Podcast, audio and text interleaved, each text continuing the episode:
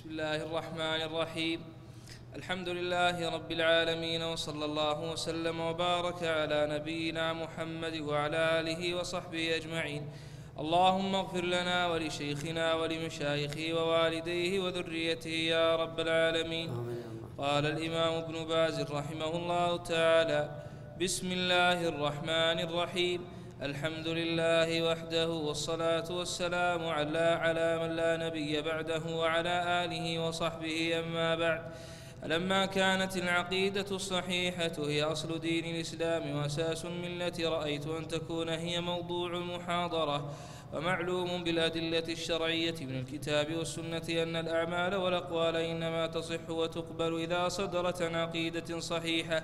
فإن كانت العقيدة غير صحيحة بطل ما يتفرع عنها من أعمال وأقوال كما قال تعالى ومن يكفر بالإيمان فقد حبط عمله وهو في الآخرة من الخاسرين وقال تعالى ولقد أوحي إليك وإلى الذين من قبلك لئن أشركت ليحبطن عملك ولتكونن من الخاسرين والآيات في هذا المعنى كثيرة وقد دل كتاب الله المبين وسنة رسوله الأمين على من ربه عليه من ربه أفضل الصلاة والتسليم على أن العقيدة الصحيحة تتلخص في الإيمان بالله وملائكته وكتبه ورسله واليوم الآخر وبالقدر خيره وشره. فهذه الأمور الستة هي أصول العقيدة الصحيحة التي نزل بها كتاب الله العزيز وبعث الله بها رسوله محمدا عليه الصلاة والسلام ويتفرع عن هذه الأصول كل ما يجب الإيمان به من أمور الغيب وجميع ما أخبر الله به ورسوله صلى الله عليه وسلم هذا هذا هو أصل العقيدة الشيخ رحمه الله تعالى حينما ألقى هذه العقيدة الصحيحة وما يضادها مع رسالة المعية بين أصول العقيدة الصحيحة وهي تقوم على أمور ستة الإيمان بالله وملائكته وكتبه ورسله وبالقدر خيره وشره. الإيمان بالله وملائكته وكتبه ورسله وباليوم الآخر وبالقدر خيره وشره. وما يتفرع من هذه الأصول كل ما بينه المؤلف رحمه الله تعالى. نعم. ويتفرع عن هذه الأصول كل ما يجب الإيمان به من أمور الغيب وجميع ما أخبر الله به ورسوله صلى الله عليه وسلم. وأدلة هذه ترسل الأصول. ترسل ترسل نعم. إن شاء الله. وجميع ما أخبر الله به ورسوله صلى الله عليه وسلم. بعد وأدلة الميكروفون قليلا بعد الميكروفون حتى يكون الصوت واضح. بس بس نعم. نعم. وجميع ما أخبر الله به ورسوله صلى الله عليه وسلم وأدلة هذه الأصول الستة في الكتاب والسن- والسنة كثيرة جدا. فمن ذلك قول الله سبحانه ليس البر أن تولوا وجوهكم قبل المشرق والمغرب ولكن البر من آمن بالله واليوم الآخر والملائكة والكتاب والنبيين الآية. وقوله سبحانه آمن الرسول بما أنزل إليه من ربه والمؤمنون. كل آمن بالله وملائكته وكتبه ورسله لا نفرق بين أحد من رسله الآية. وقوله سبحانه يا أيها الذين آمنوا آمنوا بالله ورسوله والكتاب الذي نزل على رسوله والكتاب الذي أنزل من قبل ومن يكفر بالله وملائكته وكتبه ورسله واليوم الآخر فقد ضل ضلالا بعيدا. وقوله سبحانه ألم تعلم أن الله يعلم ما في السماء والأرض؟ إن ذلك في كتاب إن ذلك على الله يسير. أما الأحاديث الصحيحة الدالة على هذه الأصول فكثيرة جدا.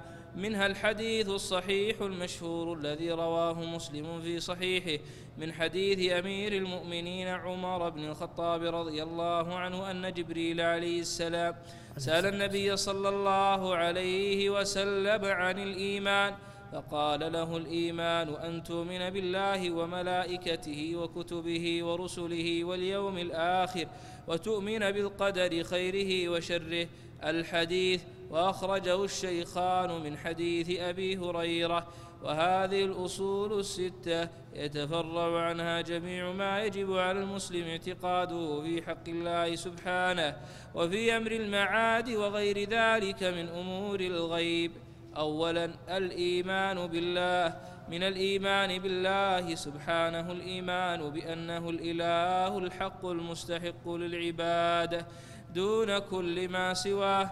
لكونه خالق العباد والمحسن إليهم والقائم بأرزاقهم والعالم بسرهم وعلانيتهم والقادر على إثابة مطيعهم وعقاب عاصيهم ولهذه العبادة خلق دام أنه الخالق الرازق الذي يعطي ويمنع ويخفض ويرفع فهو المستحق للعبادة سبحانه وتعالى. نعم. ولهذه العبادة ولهذه العبادة خلق الله الثقلين وأمرهم بها كما قال تعالى وما خلقت الجن والإنس إلا ليعبدون ما أريد منهم من رزق وما أريد أن يطعمون إن الله هو الرزاق ذو القوة المتين وقال سبحانه يا أيها الناس اعبدوا ربكم الذي خلقكم والذين من قبلكم لعلكم تتقون الذي جعل لكم الأرض فراشا والسماء بناء وأنزل من السماء ماء فأخرج به من الثمرات رزقا لكم. فلا تجعلوا لله أندادا وأنتم تعلمون. وقد أرسل الله الرسل وأنزل الكتب لبيان هذا الحق والدعوة إليه والتحذير مما يضاده كما قال سبحانه ولقد بعثنا في كل أمة رسولا أن اعبدوا الله واجتنبوا الطاغوت وقال, وقال تعالى وما أرسلنا من قبلك من رسول إلا نوحي إليه أنه لا إله إلا أنا فاعبدون وقال عز وجل كتاب أحكمت آياته ثم فصلت من لدن حكيم خبير. ألا تعبدوا إلا الله إنني لكم منه نذير وبشير. وحقيقة هذه العبادة هي إفراد الله سبحانه بجميع ما تعبد العباد به من دعاء وخوف ورجاء وصلاة. وصوم وذبح ونذر وغير ذلك من أنواع العبادة على وجه الخضوع له والرغبة والرهبة مع كمال الحب له سبحانه والذل لعظمته هذه العبادة حقيقة العبادة هي القيام بالدعاء والخوف والرجاء والصلاة والصوم والذبح والنذر وغير ذلك كلها تصرف لله تعالى. تصرف وما خلقت الجن والإنس إلا ليعبدون. هذه من أعظم العبادة. نعم. وغالب القرآن الكريم نزل في هذا الأصل العظيم كقوله سبحانه فاعبد الله مخلصا له الدين ألا لله الدين الخالص. وقوله سبحانه وقضى ربك ألا تعبدوا إلا إياه. وقوله عز وجل فادعوا الله مخلصين له الدين ولو كره الكافرون. وفي الصحيحين عن معاذ رضي الله عنه أن النبي صلى الله عليه وسلم قال حق الله على العباد أن يعبدوه ولا يشركوا به شيئا. ومن الإيمان بالله أيضا الإيمان بجميع ما أوجبه الله على عباده وفرضه عليهم من أركان الإسلام الخمسة الظاهرة. هذا العقيدة الصحيحة تقوم على ستة أركان كما تقدم. على ستة أركان. الإيمان بالله وملائكته وكتبه ورسله وباليوم الآخر وبالقدر خيره وشره من الله تعالى. وما يتفرع من ذلك. ومن الإيمان بالله أيضا الإيمان بجميع ما أوجبه على عباده وفرضه عليهم جميع الأمور الأخرى من أمور الشريعة الإيمان بها والتصديق بأن الله أوجبها وشرعها لنبيه عليه الصلاة والسلام. هذا من الإيمان بالله نعم. فالإيمان يدخل تدخل فيه جميع الأعمال. كما قال النبي عليه الصلاة والسلام الإيمان بضع وسبعون شعبة. أعلاها قول لا إله إلا الله وأدناها إماطة الأذى عن الطريق. فجميع الأعمال تدخل في الإيمان. نعم. قال ومن الإيمان بالله أيضا الإيمان بجميع ما أوجبه الله على عباده وفرضه عليهم من أركان الإسلام الخمسة الظاهرة وهي شهادة أن لا إله إلا الله وأن محمد رسول الله وإقام الصلاة وإيتاء الزكاة وصوم رمضان وحج بيت الله الحرام لمن استطاع إليه سبيلا وغير ذلك من الفرائض التي جاء بها الشرع المطهر. وأهم هذه الأركان وأعظمها شهادة أن لا إله إلا الله وأن محمد رسول الله. فشهادة أن لا إله إلا الله تقتضي إخلاص العبادة لله وحده ونفيها عما سواه. وهذا هو معنى لا إله إلا الله فإن معناها لا معبود بحق إلا الله. فكل ما عبد من دون الله من بشر أو ملك أو جني أو غير ذلك فكله معبود بالباطل والمعبود بالحق هو الله وحده لا شريك له كما قال سبحانه. ذلك بأن الله هو الحق وأن ما يدعون من دونه هو الباطل. هذا يبين بأن العبادة في الحقيقة ومعنى لا إله إلا الله هي تكون لله تعالى بحق. أما العبادة لغير الله تعالى فهي عبادة لكنها عبادة باطل. ولهذا قال في الآية ذلك بأن الله هو الحق وأن ما يدعون من دونه هو الباطل.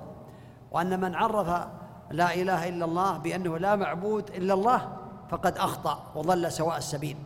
لأنه جعل المعبودات من دون الله تعالى هي معنى لا إله إلا الله. لكن المعنى الحق الذي لا يجوز غيره أن يقال المعنى لا إله إلا الله لا معبود بحق إلا الله. نعم. قال وقد سبق بيان أن الله سبحانه وتعالى خلق الثقلين لهذا الأصل الأصيل وأمرهم به وأرسل به رسله وأنزل به كتبه فتأمل ذلك جيدا وتدبره كثيرا.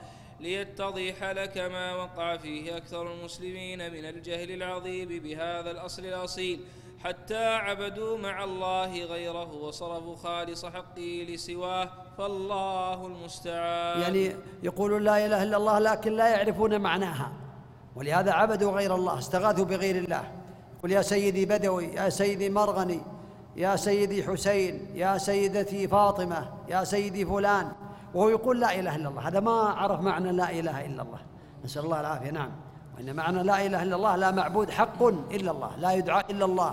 ولا ينذر إلا إلا الله ولا يتقرب بالعمل الصالح إلا لله سبحانه وتعالى. نعم. قال ومن الإيمان بالله سبحانه الإيمان بأنه خالق العالم ومدبر شؤونهم.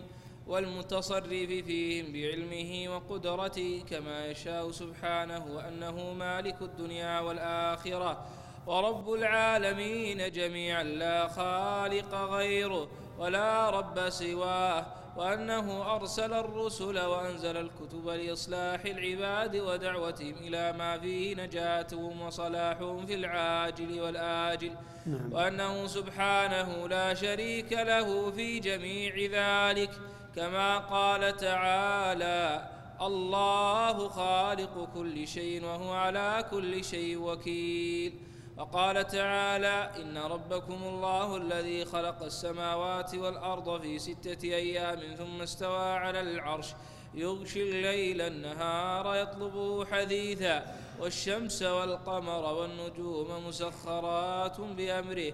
ألا له الخلق والأمر تبارك الله رب العالمين. وهذا توحيد الربوبية. توحيد الربوبية توحيده بالخلق والرزق والعبادة وأنه مالك كل شيء والقادر على كل شيء. هذا توحيد الربوبية. والذي قبله توحيد الألوهية. نعم. قال ومن الإيمان بالله أيضا الإيمان بأسمائه الحسنى وصفاته العليا الواردة في كتابه العزيز والثابتة عن رسوله الأمين من غير تحريف ولا تعطيل ولا تكييف ولا تمثيل. بل يجب أن تمر, أن تمر كما جاءت بلا كيف مع الإيمان بما دلت عليه من المعاني العظيمة.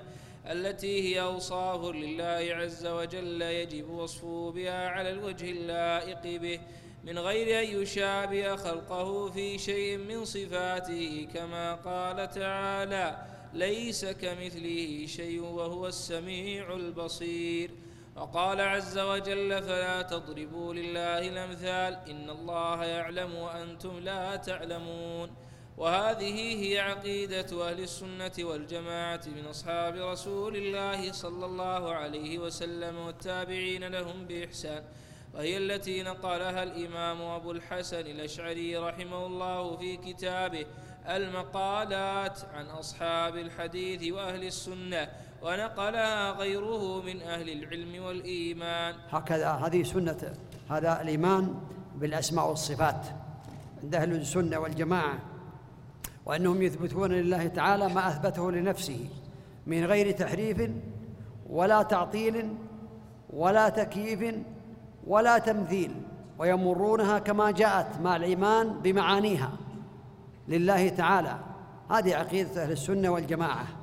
ويثبتون لله تعالى ما أثبته لنفسه وما أثبته لرسوله عليه الصلاة والسلام ويستدلون بقول الله تعالى ليس كمثله شيء وهو السميع البصير. لا في استوائه ولا في يديه ولا في وجهه ولا في جميع صفاته ليس كمثله شيء وهو السميع البصير. له سمع لا كأسماعنا وله بصر لا كأبصارنا وله يدان لا كأيدينا وله قدرة لا, لا كقدرتنا. صفاته تختص به ليس كمثله شيء وهو السميع البصير سبحانه وتعالى مستو على عرشه استواء يليق بجلاله لا كاستواء المخلوقين استواء يليق بجلال الله تعالى كما يأتي. نعم. قال الأوزاعي رحمه الله تعالى سئل الزهري ومكحول عن آيات الصفات فقال أمروها كما جاءت. وقال الوليد بن مسلم رحمه الله سئل مالك والأوزاعي والليث بن سعد وسفيان الثوري رحمهم الله عن الأخبار الواردة في الصفات فقالوا جميعا أمروها كما جاءت بلا كيف. وقال الأوزاعي رحمه الله تعالى كنا والتابعون بلا كيف يعني الكيف لأن الله أخبرنا بالصفات أخبرنا باليدين وأخبرنا بالوجه. وأخبرنا بالسمع وأخبرنا بالبصر وأخبرنا بالعينين. إن ربكم ليس بأعور. لكن ما أخبرنا بالصفات؟ بأنها كذا وكذا. فالصفات ما أخبرنا بالكيفية. الكيفية ما أخبرنا بها. الكيفية مجهولة عندنا. له كيف لكن لا ندري كيف الكيف. ما أخبرنا به سبحانه وتعالى. ليس كمثله شيء وهو السميع البصير. نعم. قال وقال الأوزاعي رحمه الله تعالى كنا والتابعون متوافرون نقول إن الله سبحانه على عرشه ونؤمن بما ورد في السنة من الصفات. ولما سئل ربيعة بن أبي عبد الرحمن شيخ مالك رحمة الله عليهما عن الاستواء قال الاستواء غير مجهول والكيف غير معقول ومن ومن الله الرسالة. ومن نعم. الله الرسالة على الرسول البلاغ المبين وعلينا التصديق. ولما سئل الإمام مالك رحمه الله عن ذلك قال الاستواء معلوم والكيف مجهول والإيمان به واجب والسؤال عنه بدعة. أي عن الكيفية. هذا تطبق هذه قاعدة. الإمام مالك رحمه الله تعالى قال هذا وهذا قاعد قال هذا في الاستواء لكنه قاعدة في جميع الصفات. له يدان. تليقان بجلاله بل يداه مبسوطتان. لكن نقول في هذا كما قال الإمام مالك اليدان معلومتان والإيمان بهما واجب والكيف مجهول والسؤال عنه بدعة عن الكيف. هكذا السمع السمع والبصر معلوم والإيمان به واجب والكيف مجهول والسؤال عن الكيف بدعة وهكذا القدم هكذا قاعدة. في كل الصفات كما ذكر الإمام مالك رحمه الله تعالى قال عن الاستواء الاستواء معلوم والإيمان به واجب لأن الله أخبر به استوى. لكن الكيف مجهول والسؤال عن الكيف بدعة هكذا تطبق على جميع الصفات. نعم.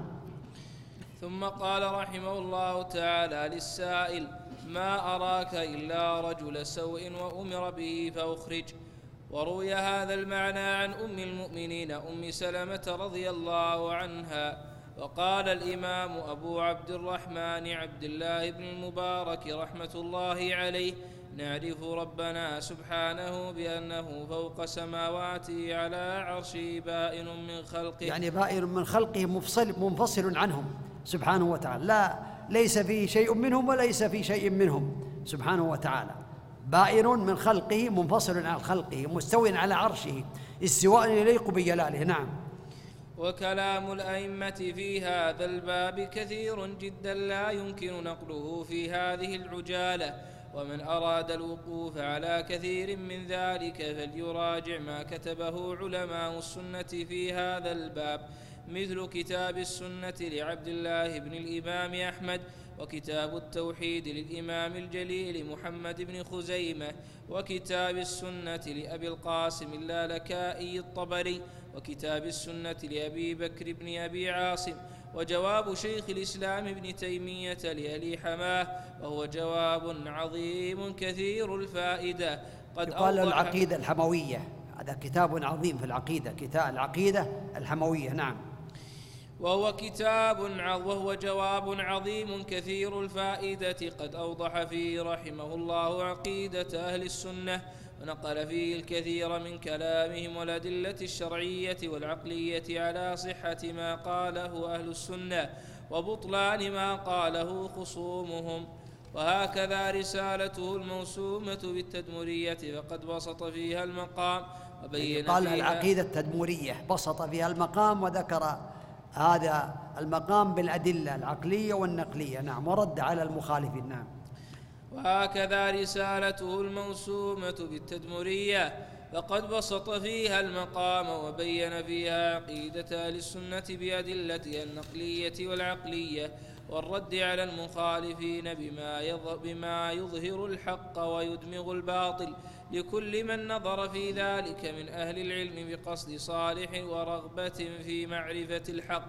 وكذلك العقيدة الواسطية الإمام شيخ الإسلام بن تيمية رحمه الله عقيدة عظيمة بعقيدة أهل السنة والجماعة.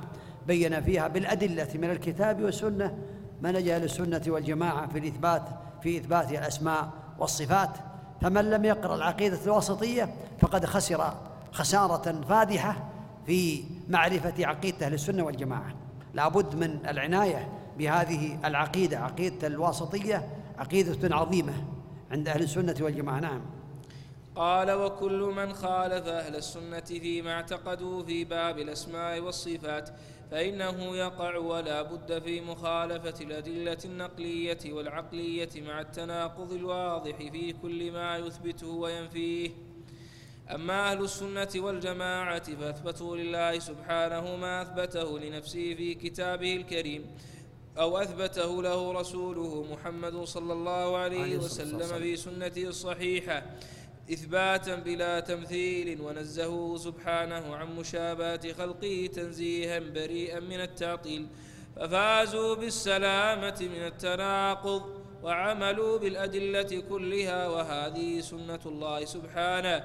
في من تمسك بالحق الذي بعث به الذي بعث به رسله وبذل وسعه في ذلك وأخلص لله في طلبه أن يوفقه للحق ويظهر حجته كما قال تعالى بل نقذف بالحق على الباطل فيدمغه فإذا هو زاهق وقال تعالى ولا يأتونك بمثل إلا جئناك بالحق وأحسن تفسيرا وقد ذكر الحافظ ابن كثير رحمه الله تعالى في تفسيره المشهور عند كلامه على قول الله عز وجل إن ربكم الله الذي خلق السماوات والأرض في ستة أيام ثم استوى على العرش.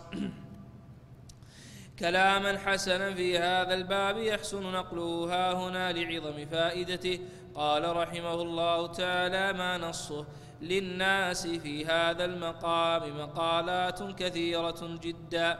ليس هذا موضع بسطها وإنما نسلك في هذا المقام مذهب السلف الصالح مالك والأوزاعي والثوري والليث بن سعد والشافعي وأحمد وإسحاق بن راهويه وغيرهم من أئمة المسلمين قديما وحديثا. وهو إن وصف الله به نفسه فقد كفر وليس فيما وصف الله به نفسه ولا رسوله ولا رسوله تشبيه. فمن أثبت لله تعالى ما وردت به الآيات الصريحة والأخبار الصحيحة على الوجه الذي يليق بجلال الله ونفى عن الله تعالى النقائص فقد سلك سبيل الهدى. لا شك أن إثبات ما أثبته الله تعالى لنفسه ليس فيه تشبيه وليس فيه نقص لأن الله تعالى يقول ليس كمثله شيء وهو السميع البصير. له سمع لكن سمعه ليس كأسماعنا يسمع كل شيء. سبحانه وتعالى سمعنا ضعيف كان معدوم ثم وجد ثم يعدم. أما صلاة أما سمع الله تعالى فهو ليس كأسماعنا وبصره ليس كأبصارنا وكذلك يداه ليست كأيدينا لها ليس كمثل شيء وهو السميع البصير. فأهل السنة والجماعة وفقهم الله تعالى لهذا الضابط فلم يشبهوا ولم يمثلوا ولم يعطلوا ولم يحرفوا ليس كمثله شيء وهو السميع البصير. صفاته تليق بجلاله لا تشبه شيئا من مخلوقات من صفات مخلوقاته سبحانه وتعالى. نعم. قال رحمه الله تعالى ثانيا الإيمان بالملائكة. يتضمن الإيمان بهم إجمالا وتفصيلا فيؤمن المسلم بأن لله ملائكة خلقهم لطاعته ووصفهم بأنهم عباد مكرمون لا يسبقونه بالقول وهم بأمره يعملون. يعلم ما بين أيديهم وما خلفهم ولا يشفعون إلا لمن ارتضى وهم من خشيته مشفقون. وهم أصناف كثيرة منهم الموكلون بحمل العرش ومنهم خزنة الجنة والنار ومنهم الموكلون بحفظ أعمال العباد. ونؤمن على سبيل التفصيل بمن سمى الله ورسوله منهم كجبريل وميكائيل ومالك خازن النار وإسرافيل الموكل بالنفخ في الصور.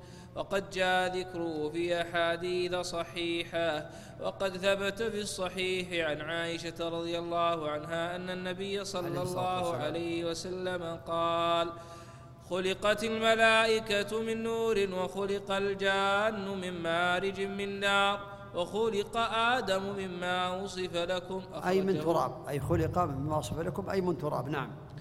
أخرجه مسلم في صحيحه.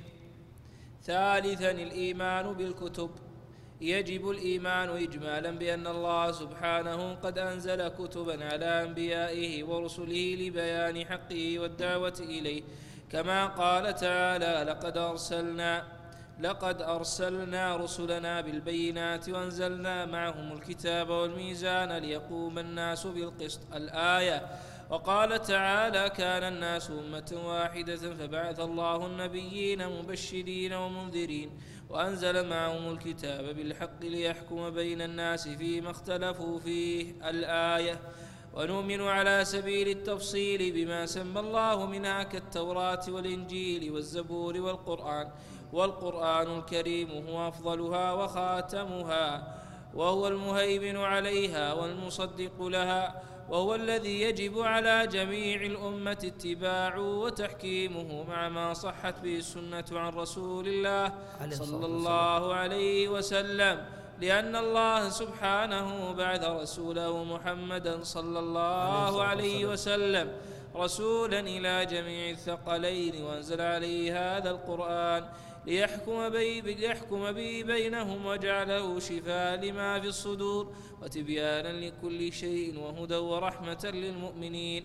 كما قال تعالى وهذا كتاب أنزلناه مبارك فاتبعوه واتقوا لعلكم ترحمون وقال سبحانه ونزلنا عليك الكتاب تبيانا لكل شيء وهدى ورحمة وبشرى للمسلمين وقال تعالى قل يا أيها الناس إني رسول الله إليكم جميعا الذي له ملك السماوات والأرض لا إله إلا هو يحيي ويميت لعلكم تهتدون والآيات في هذا المعنى. نعم يحيي ويميت.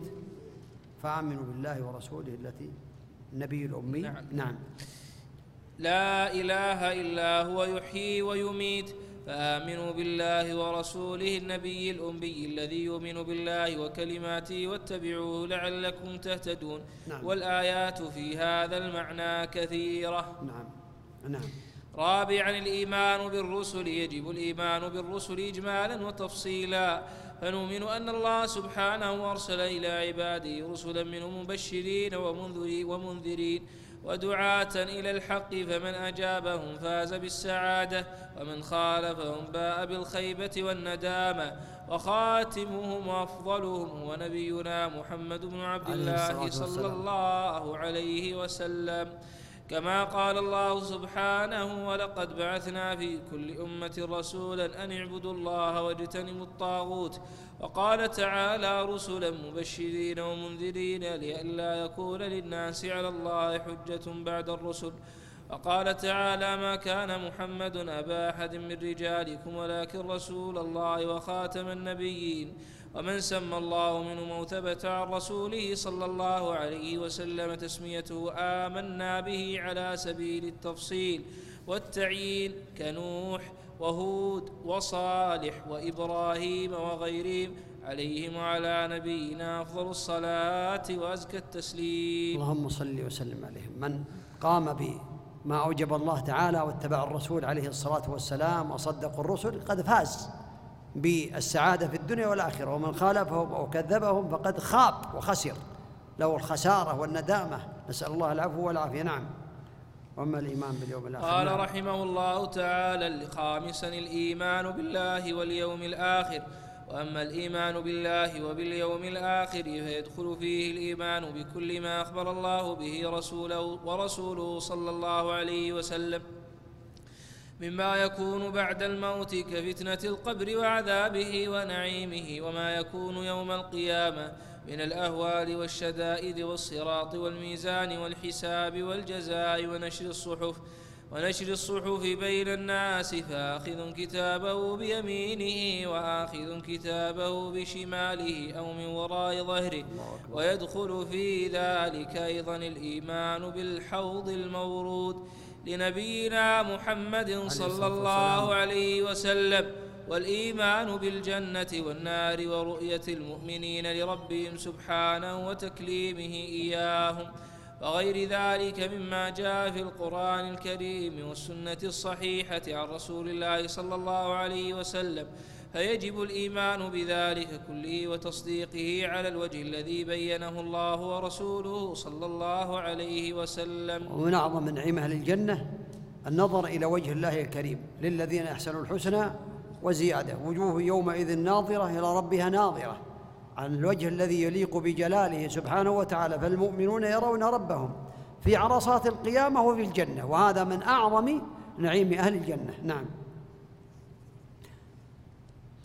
قال رحمه الله تعالى سادسا الإيمان بالقدر وأما الإيمان بالقدر فيتضمن الإيمان بأمور أربعة. الأمر الأول أن الله سبحانه وتعالى قد علم ما كان وما يكون وعلم أحوال عباده وعلم أرزاقهم وآجالهم وأعمالهم وغير ذلك من شؤونهم لا يخفى عليه من ذلك شيء سبحانه وتعالى.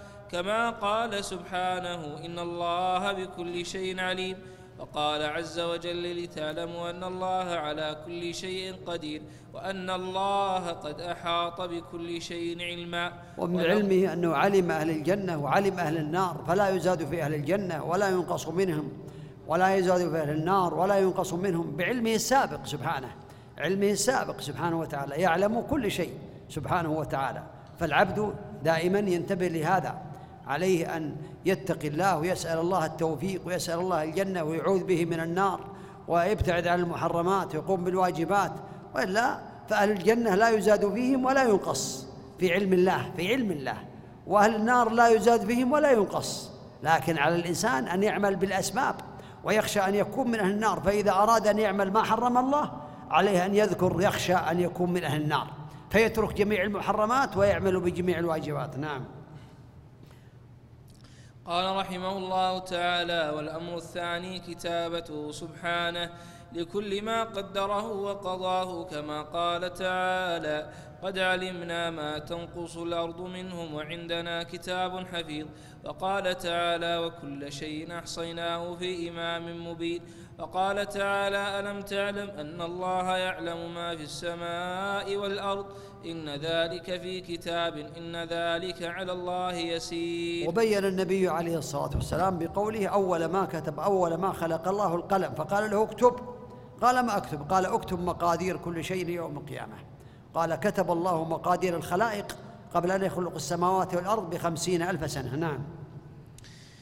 قال رحمه الله تعالى الأمر الثالث الإيمان بمشيئته النافذة فيما شاء الله كان وما لم يشاء فما شاء الله كان وما لم يشاء لم يكن. كما قال سبحانه إن الله يفعل ما يشاء. وقال عز وجل إنما أمره إذا أراد شيئا أن يقول له كن فيكون. وقال سبحانه وما تشاءون إلا أن يشاء الله رب العالمين. الأمر الرابع خلقه سبحانه لجميع الموجودات فلا خالق غيره ولا رب سواه. كما قال سبحانه الله خالق كل شيء وهو على كل شيء وكيل وقال تعالى يا أيها الناس اذكروا نعمة الله عليكم. هل من خالق غير الله؟ يرزقكم من السماء والأرض. لا إله إلا هو فأنا تؤفكون الإيمان بالقدر يشمل الإيمان بهذه الأمور الأربعة عند أهل السنة والجماعة خلافا لمن أنكر بعض ذلك من أهل البدع ويدخل في الإيمان بالله اعتقاد أن الإيمان قول كذا هذه الأمور الأربعة في القدر من آمن بها فقد آمن بالقضاء والقدر. الإيمان بالعلم السابق وأن الله علم ما كان وما وما يكون وما لم يكن لو كان كيف كان. ثم الكتابة. كتب الله مقادير كل شيء على حسب علمه الذي لا يتغير ما في علمه سبحانه وتعالى. ثم المشيئة مشيئة الله النافذة التي لا يخالفها شيء. ما شاء الله كان وما لم يشاء لم يكن. ثم الخلق والإيجاد. فالله خالق العباد وخالق أفعال العباد سبحانه وتعالى. لا رب سواه لا معبود سواه ولا رب سواه سبحانه وتعالى. نعم. ويدخل في الإيمان بالله اعتقاد والخلق المرتبة الرابعة الخلق هو الخالق لكل شيء سبحانه وتعالى. نعم. قال رحمه الله تعالى ويدخل في الإيمان بالله اعتقاد أن الإيمان قول وعمل يزيد بالطاعة وينقص بالمعصية وأنه لا يجوز وأنه لا يجوز تكفير أحد من المسلمين بشيء من المعاصي التي دون الشرك والكفر كالزنا. والسرق والسرقة نعم، وأكل نعم كالزنا نعم. كالزنا والسرقة وأكل الربا وشرب المسكرات وعقوق الوالدين وغير ذلك من الكبائر ما لم يستحل ذلك. هذه كبائر من الذنوب. الخوارج يقولون من فعل شيئا من ذلك فهو كافر بالله رب العالمين. وهو خارج من الإسلام داخل في الكفر. وفي الآخر خالد مخلدا في النار. ولهذا كفروا الناس واستحلوا دماءهم وأموالهم. أما أهل السنة والجماعة فيقولون هذه جرائم وهذه ذنوب عظيمة. من تاب منها في حياته قبل الموت تاب الله عليه ومن مات عليها فهو تحت المشيئة إن شاء الله عذبه ووعد وأعطاه ما وعده بالعذاب ثم أخرجه من النار وأدخله الجنة وإن شاء الله غفر له. أما الخوارج فهم يستحلون دماء المسلمين وأموالهم إذا فعلوا شيئا من هذه الكبائر. لا شك أن هذه الكبائر جرائم وخطيرة ومهلكات لكن لا يحكم بكفر من فعل ذلك إلا من استحل ذلك. نعم.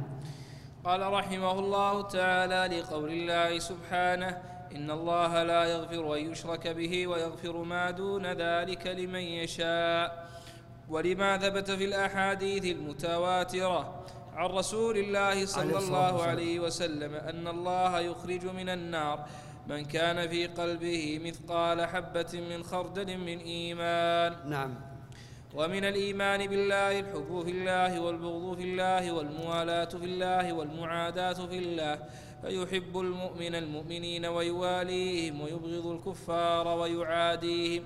وعلى رأس المؤمنين من هذه الأمة أصحاب رسول الله صلى الله عليه وسلم. أهل السنة والجماعة يحبونهم ويوالونهم ويعتقدون ويعتقدون أنهم خير الناس بعد الأنبياء. لقول النبي صلى الله عليه وسلم خير القرون قرني ثم الذين يلونهم ثم الذين يلونهم. متفق على صحته. هذا هذا من الإيمان بالله تعالى. الحب في الله والبغض في الله. ومن أعظم من يحب في الله الصحابة أصحاب النبي عليه الصلاة والسلام الذين جعلهم الله تعالى نقله لما من الأحاديث الأحاديث التي بينها النبي عليه الصلاة والسلام ونصروه عليه الصلاة والسلام ووازروه وأسوه عليه الصلاة والسلام بأموالهم وأنفسهم رضي الله عنهم وأرضاهم. فهم خير الأمة خير القرون. أصحاب النبي عليه الصلاة والسلام ثم التابعين بعدهم ثم كما قال النبي عليه الصلاة والسلام خير الناس قرني أي قرنة الصحابة ثم الذين يلونهم ثم أتباعه التابعين ثم الذين يلونهم ثم يأتي أناس في تسبق شهادة أحدهم يمين ويمين شهادته ويظهر فيهم السمن. فالصحابة رضي الله عنهم هم خير من يحب بعد النبي عليه الصلاة والسلام ويترضى عنهم رضي الله عنهم وأرضاهم. نعم. قال رحمه الله تعالى ويعتقدون أن أفضلهم أبو بكر الصديق ثم عمر الفاروق ثم عثمان ذو النورين ثم علي المرتضى رضي الله عنهم أجمعين. وبعدهم بقية العشرة المبشرين بالجنة ثم بقية الصحابة رضي الله عنهم أجمعين ويمسكون عما شجر بين الصحابة ويعتقدون أنهم في ذلك مجتهدون. فمن أصاب له من أصاب فله أجران ومن أخطأ فله أجر. ويحبون أهل بيت رسول الله. يعني ما حصل بين الصحابة من القتال بين معاوية وعلي رضي الله عنهم يمسكون أهل السنة يمسكون عن ذلك ويعتقدون بأن الصحابة كلهم على حق لكن منهم المجتهد المصيب له أجران ومنهم المجتهد المخطئ له أجر واحد لأنه يريد وجه الله ويريد الدار الآخرة. فعلي رضي الله عنه ومن معه له أجران لأنه ثبت أنهم هم المصيبون ومعاوية ومن معه رضي الله عنهم لهم أجر واحد اجتهدوا يريدون وجه الله تعالى والدار الآخرة لكنهم أخطأوا فلهم أجر واحد ولكن نيتهم لله يريدون وجه الله والدار الآخرة رضي الله عنهم وأرضاهم ويمسك عما شجر بين الصحابة فإنهم مجتهدون. المجتهد المصيب له أجران والمجتهد المخطئ له أجر واحد. رضي الله عن أصحاب النبي عليه الصلاة والسلام كلهم نعم. قال رحمه الله تعالى ويحبون أهل بيت رسول الله صلى الله عليه وسلم المؤمنين, المؤمنين به ويتولونهم ويتولون أزواج رسول الله صلى الله عليه وسلم. أم أمهات المؤمنين ويترضون عنهن جميعا ويتبرؤون من طريقة الروافض الذين يبغضون أصحاب رسول الله صلى الله عليه وسلم. يتبرؤون أهل السنة والجماعة؟ من طريقة الروافض الذين يسبون أصحاب النبي عليه الصلاة والسلام. والنبي عليه الصلاة والسلام قال لا تسبوا أصحابي فلو أنفق أحدكم مثل أحد ذهبا ما بلغ مد أحدهم ولا نصيفه. فنحن نتبرأ ممن سب أصحاب النبي عليه الصلاة والسلام أو سب عائشة ورماها بالزنا نعوذ بالله نسأل الله العفو والعافية. ومن سب الصحابة كلهم كفر بالله رب العالمين. ومن سب عائشة وقذفها فقد كفر بالله لأنه كذب الله لأن الله براها لأن الله براها من فوق سبع سماوات. سبحانه وتعالى فهو بهذا قد كذب الله وكذب النبي عليه الصلاة والسلام. نسأل الله العفو والعافية. فالرافضة هم أشد من وطئ الحصى أشد من وطئ الحصى. وهم في الحقيقة قد كفروا بالله رب العالمين. إذا سبوا الصحابة كلهم أو سبوا عائشة وقالوا بأنها زانية والعياذ بالله تعالى فهم قد كذبوا على الله وكذبوا على النبي عليه الصلاة والسلام أو قالوا بأن أئمتهم يعلمون الغيب من دون الله تعالى. نبرأ إلى الله تعالى منهم ومن عقيدتهم. نعم. قال رحمه الله تعالى ويتبرؤون من طريقة الروافض الذين يبغضون أصحاب رسول الله صلى الله عليه وسلم وينسبونهم ويغلون في أهل البيت.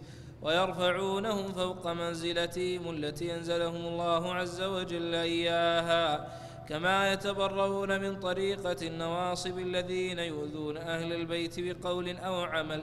يعني النواصب قالوا ما دام أن أهل السنة يحبون آه، الصحابة وأن الروافض يبغضون الصحابة ويجلون أهل البيت إذا هذا النواصب نصبوا العداوة. نصبوا العداوة لمن؟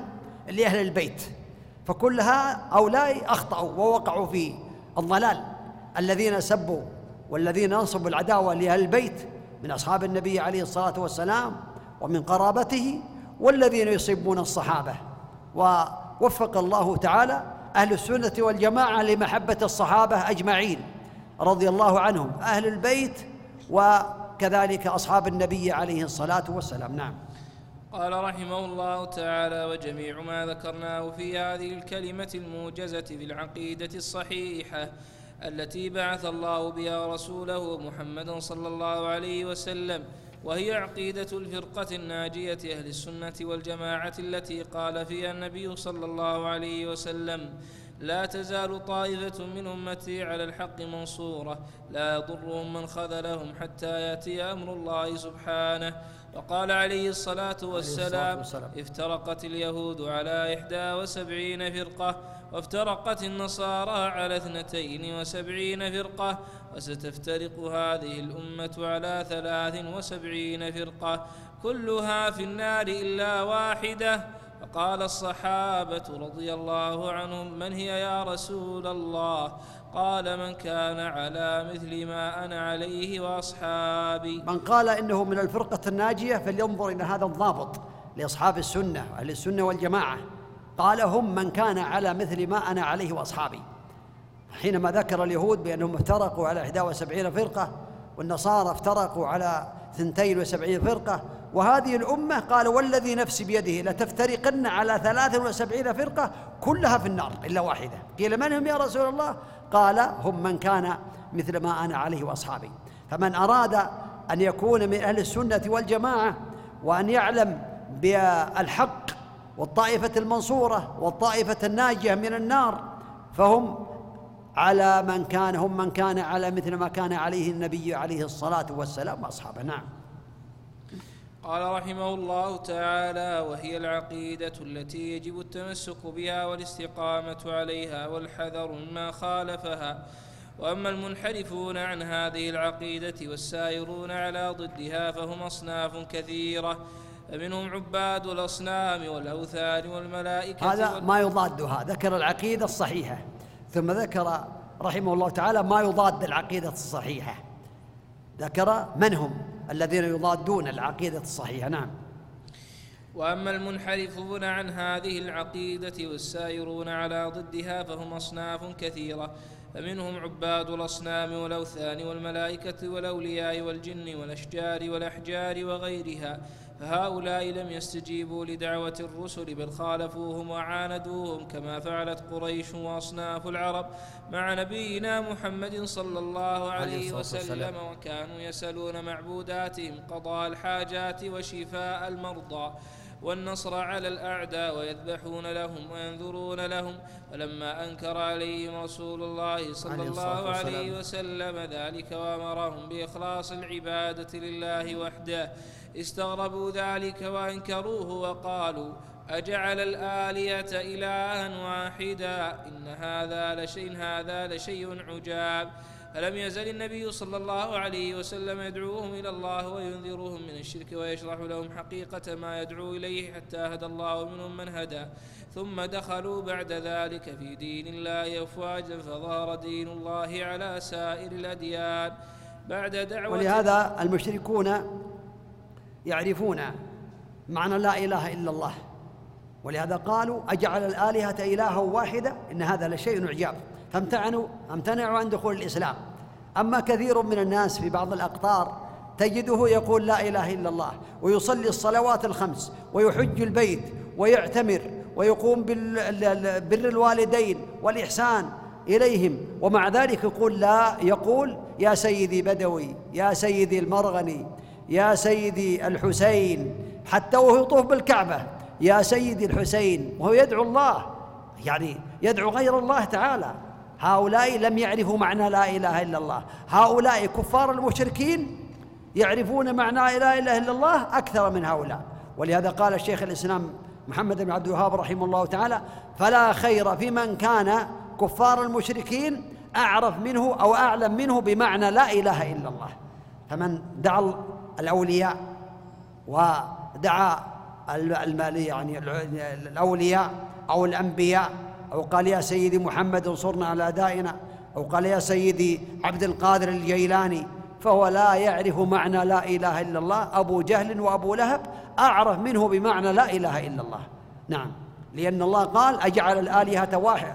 أجعل قالوا عنهم قالوا أجعل الآلهة إله واحدة. إن هذا لشيء عجاب. يعرفون بأنهم لو تركوا الآلهة عبدوا إلها واحدا فهم لم يؤمنوا بهذا. نعم. قال رحمه الله تعالى ثم دخلوا بعد ذلك في دين الله أفواجا وظهر دين الله على سائر الأديان بعد دعوة متواصلة وجهاد طويل من رسول الله صلى الله عليه, عليه وسلم. وأصحابه رضي الله عنهم والتابعين لهم بإحسان. ثم تغيرت الأحوال وغلب الجهل على أكثر الخلق حتى عاد الأكثرون إلى دين الجاهلية بالغلو في الأنبياء والأولياء ودعائهم والاستغاثة بهم وغير ذلك من أنواع الشرك ولم يعرفوا معنى لا إله إلا الله كما عرف معناها كفار العرب فالله يقول ما لم يعرفوا معنى لا إله إلا الله كما عرف معناها كفار العرب. لأن كفار العرب ما آمنوا بالله يعني ما وحدوا الله لأنهم يعرفون معنى لا إله إلا الله وأنهم لو قالوا لا إله إلا الله لعبدوا الله وحده وتركوا معبوداتهم فقالوا لا أجعل الآلهة إله واحدة إن هذا لشيء عجاب أما كثير من الخلق الآن فقد علب غلب عليهم كثير كذا غلب عليهم الجهل فهم يعبدون الله يقول نحن نعبد الله ويدعون غير الله. هذا ما عرفوا معنى لا إله إلا الله. نعم. قال رحمه الله تعالى ولم يزل هذا الشرك يتفشى في الناس إلى عصرنا هذا بسبب غلبة الجهل وبعد العهد بعصر النبوة.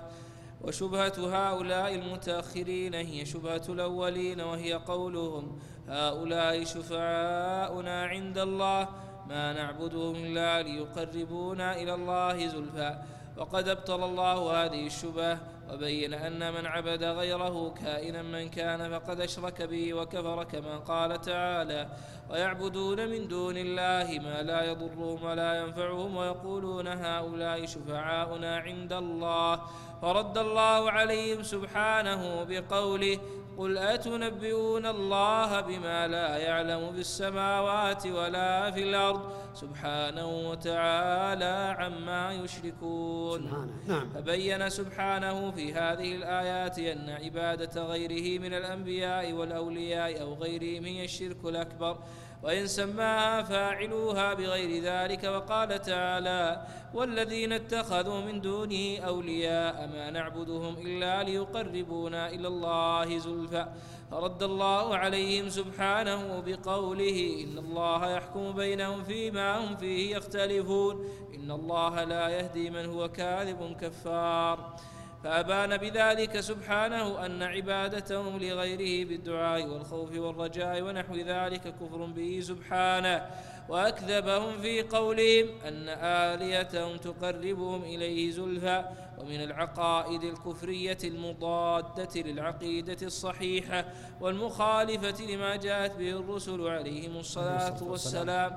ما يعتقده الملاحدة في هذا العصر من أتباع ماركس ولينين وغيرهما من دعاة الإلحاد والكفر سواء سموا بذا سموا ذلك اشتراكية أو شيوعية أو بعثية أو غير ذلك.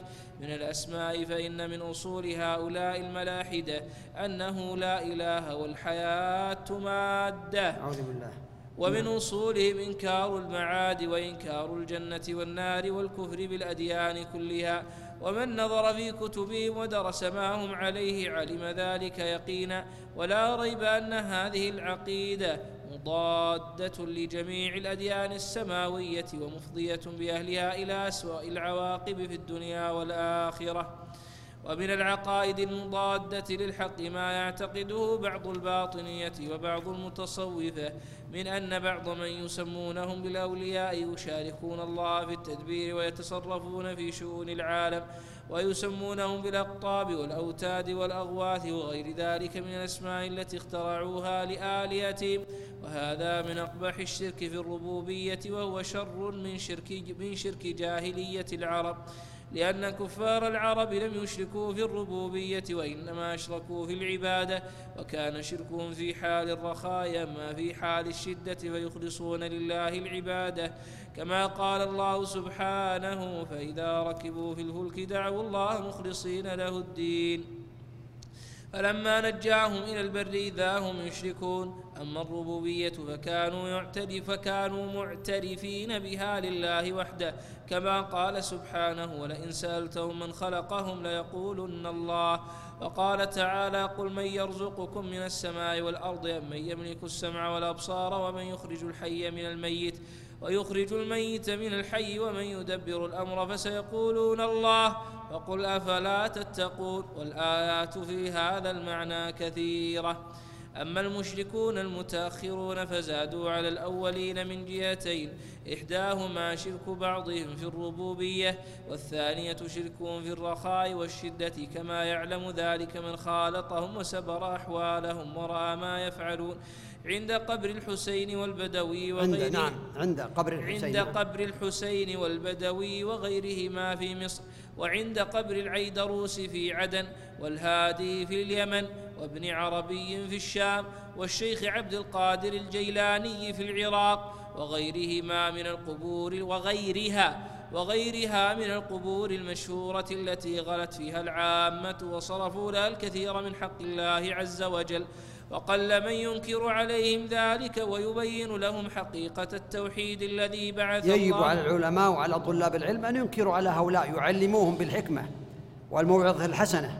وأن دعاء هؤلاء هو من الشرك الأكبر الذي يخرجه عن دين الإسلام لأن كثير منهم يصلي ويصوم ويحج ويزكي ويعمل الأعمال الصالحة ويدعو هؤلاء يا سيدي عبد القادر الجيلاني يا سيدي مرغني في السودان يا سيدي عيدروس يا محيي النفوس يا سيدي الحسين يا سيدتي فاطمة. هذا يدعو وما يدعون من دون الله تعالى. فلا تدعو لا تدعو من دون الله ما لا ينفعك ولا يضرك. فإن فعلت فإنك إذا من الظالمين. نعم.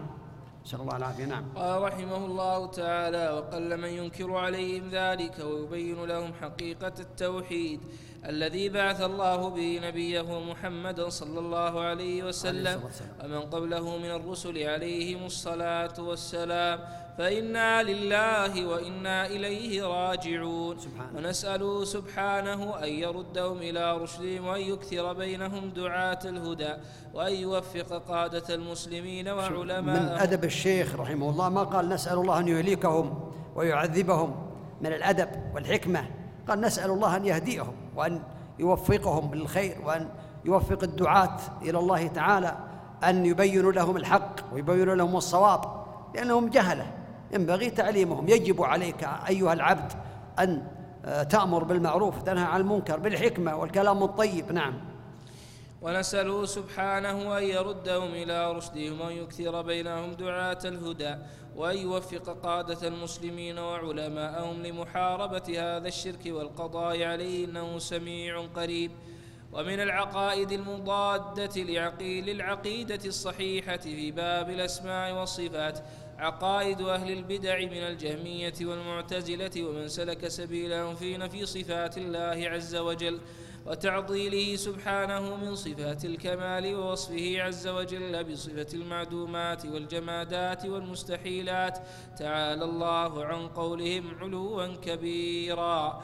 ويدخل في ذلك من نفى بعض الصفات وأثبت بعضها كالأشاعرة فإنه يلزمهم فيما اثبتوه من الصفات نظير ما فروا نظير ما فروا منه في نعم الصفات. فإنه يلزمهم فإنه يلزمهم. فإنه يلزمهم فيما أثبتوه من الصفات نظير ما فروا منه في الصفات التي نفوها وتأولوا أدلتها فخالفوا بذلك الأدلة السمعية والعقلية وتناقضوا في ذلك تناقضا بينا. أما أهل السنة والجماعة فقد أثبتوا لله سبحانه ما أثبته لنفسه أو أثبته له رسوله محمد صلى الله عليه وسلم.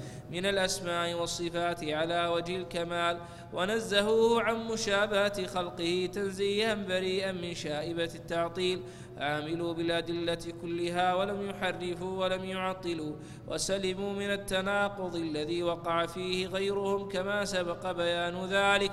وهذا هو سبيل النجاة والسعادة في الدنيا والآخرة وهو الصراط المستقيم الذي سلكه سلف هذه الأمة وأئمتها. ولن يصل ولن يصلح ولن ولن يصلح آخر ولن آخرهم. يصلح نعم. ولن يصلح آخرهم إلا ما صلح به أولهم وهو اتباع الكتاب والسنة وترك ما خالفهما. نواقض الإسلام اعلم أيها الأخ المسلم أن نعم. الله سبحانه أوجب على نعم. جميع نواقض الإسلام ذكرها؟ إيه. نعم. طويلة هذه؟ سم شيخ؟ كم صفحة؟ ثلاث صفحات فقط. ها؟ آه، أربع صفحات. يلا. نواقض الإسلام رسالة أخرى أدخلها هنا. وهو ذكر المؤلف رحمه الله تعالى يليها في بعض الرسائل يليها رسالة المعية. المعية معيتان لله تعالى. معية عامة للجن والإنس والملائكة وغيرهم كما قال الله تعالى وهو معكم أينما كنتم. وهذا معية العلم. ومعية خاصة وهي معية التوفيق والتسديد والإلهام والإعانة. إن الله مع الصابرين إن الله مع الذين اتقوا والذين هم محسنون. فينبغي أن يعلم بأن المعية الله تعالى على عرشه مستو استواء يليق بجلاله وهو مع عباده سبحانه وتعالى بعلمه بعلمه لا يخفى عليه خافية وبقدرته وإحاطته سبحانه وتعالى. هذه المعية العامة. أما المعية الخاصة وهي معية الله تعالى مع المؤمنين بتوفيقه وتسديده وإعانته وإلهامه. نسأل الله تعالى لنا ولكم التوفيق والتسديد والعلم النافع. ونسأل الله تعالى أن ينفعنا وإياكم بما سمعنا. ولا شك أن هذه الرسالة رسالة العقيدة الصحيحة.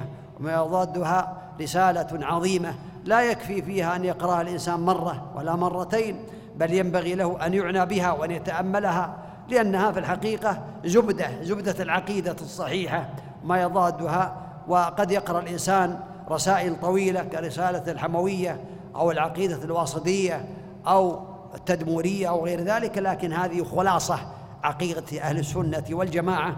نسأل الله تعالى بأسماء الحسنى وصفات العلى أن يجعلنا وإياكم من أهل السنة والجماعة الذين هم على ما كان مثل ما كان عليه النبي صلوات الله وسلامه عليه وصلى الله وسلم وبارك على نبينا محمد وعلى آله وأصحابه أجمعين. بارك الله فيكم.